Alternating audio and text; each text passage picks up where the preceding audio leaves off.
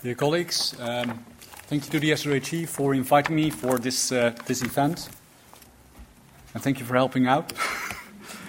um, for those who uh, thought I changed my name, just to be clear, it's still Jeroen Huisman. And not, the, the, the chairman has put you in the wrong direction, really.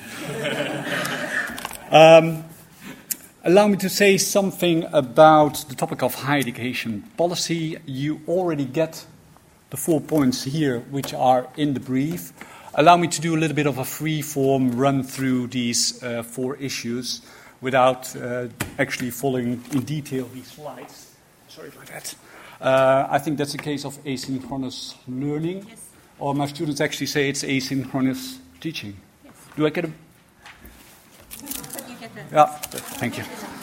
Um, seriously, um, higher education policy, uh, I'm, I'm, an advocate of research in that area, so uh, you won't be surprised if I say this is a vibrant area for research. If we go back 20, 30 years, I think we were at a stage where policy research in general was seen as, oh, that's another research on a policy. The policy is described, uh, the policy instruments are laid out, and we're now going to analyze what the effects are. It was I'm exaggerating, a little bit, was a bit boring. So it was actually great the governments thought about introducing market instruments in higher education because that made our life as higher education policy researchers much more interesting. that's one of the good things of marketization, maybe, maybe one of the only things. Um, but I'm, I'm serious here because it made us policy researchers aware that there are more things than just the policy on paper that needs to be analyzed, the policy plans, how they are laid out, etc. So, so that broadened up the scope for research, and, and, and increasingly interesting puzzles came on the table around how should we actually develop policies for better higher education? What kind of mix do we need between traditional steering instruments? And relying on market instruments. And, and, and it opened up also the debate about broadly the governance architecture that we should have in place as governments to steer higher education in certain directions. So, again, this is not surprising that I'm saying that as a higher education uh, researcher in the area of policy, it, but, but I argue it's a vibrant area. It brings us to questions about uh, governance, it brings us about questions about regionalization, about Europeanization, and I, I, think there's a lot to be learned and a lot to be researched in, in the near future. Again, my fellow partners here in the panel have said similar things about their area, so that is not the, the most surprising bit, maybe. Um, let me move on to a second theme, which I termed the relation with the, with the disciplines. And that may be a bit of a, of, of a love hate relationship. Um, in preparation for this, I went back to the early volumes of uh, studies in higher education and looked at how people at that time addressed higher education policy. And it's, it's interesting, it's very interesting how, I do understand where they're coming from, how shallow to a certain extent the policies were simply presented as facts. Very descriptive studies in higher education maybe not be a good example. Let me take my own journal, Higher Education Policy. If I go back to the early years, it's uh, people, researchers, serious researchers, describing what the policy wants to do. Descriptive, uh, lacking uh, uh analytical levels. It serves a purpose, no doubt. And again, put it in the context of where we were 20, 30 years ago. Uh, I think we missed chances there, and we're missing chances nowadays Uh, I think we should make much more use of what has been achieved in the core disciplines, public administration, political sciences, around the policy process, about policy implementation, about governance, about multi level governance, for instance. I think we're missing the boat there. I think we are staying still in our comfort zone as higher education researchers. Maybe that is because we are studying ourselves. We're staying in the comfort zone. We know what we're talking about. We live through these higher education policies all the time. So I don't need to explain what I'm researching. I'm arguing we go back to the political sciences and public administration and really problematize what policy is and what it is about.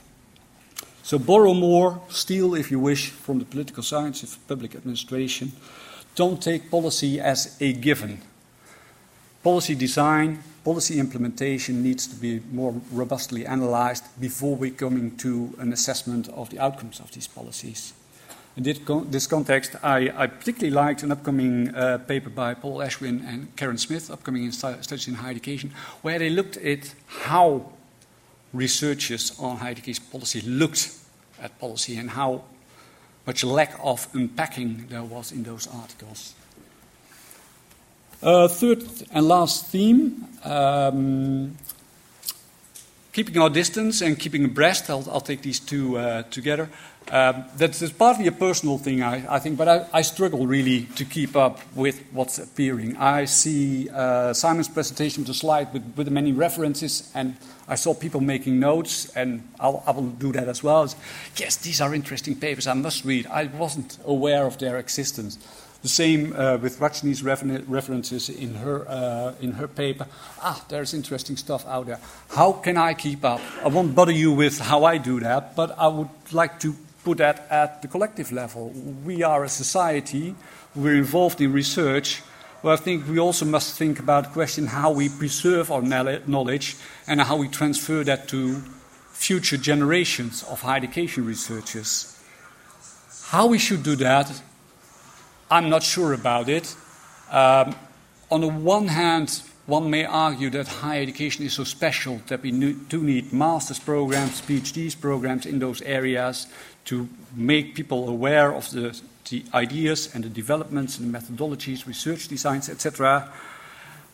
Um, I'm struggling with that. I'll, I'll, give you just an example my, from my own context. I work with a couple of PhD students who have done a specific master's in higher education, higher education management, higher education policy, and it's great fun to work with them because you can have a conversation and you can say, well, you know, Clark 1983, uh, you know, Otro 1996. You don't need to engage in a lengthy debate to explain what you're talking about because that's all part of our common curriculum as higher education researchers.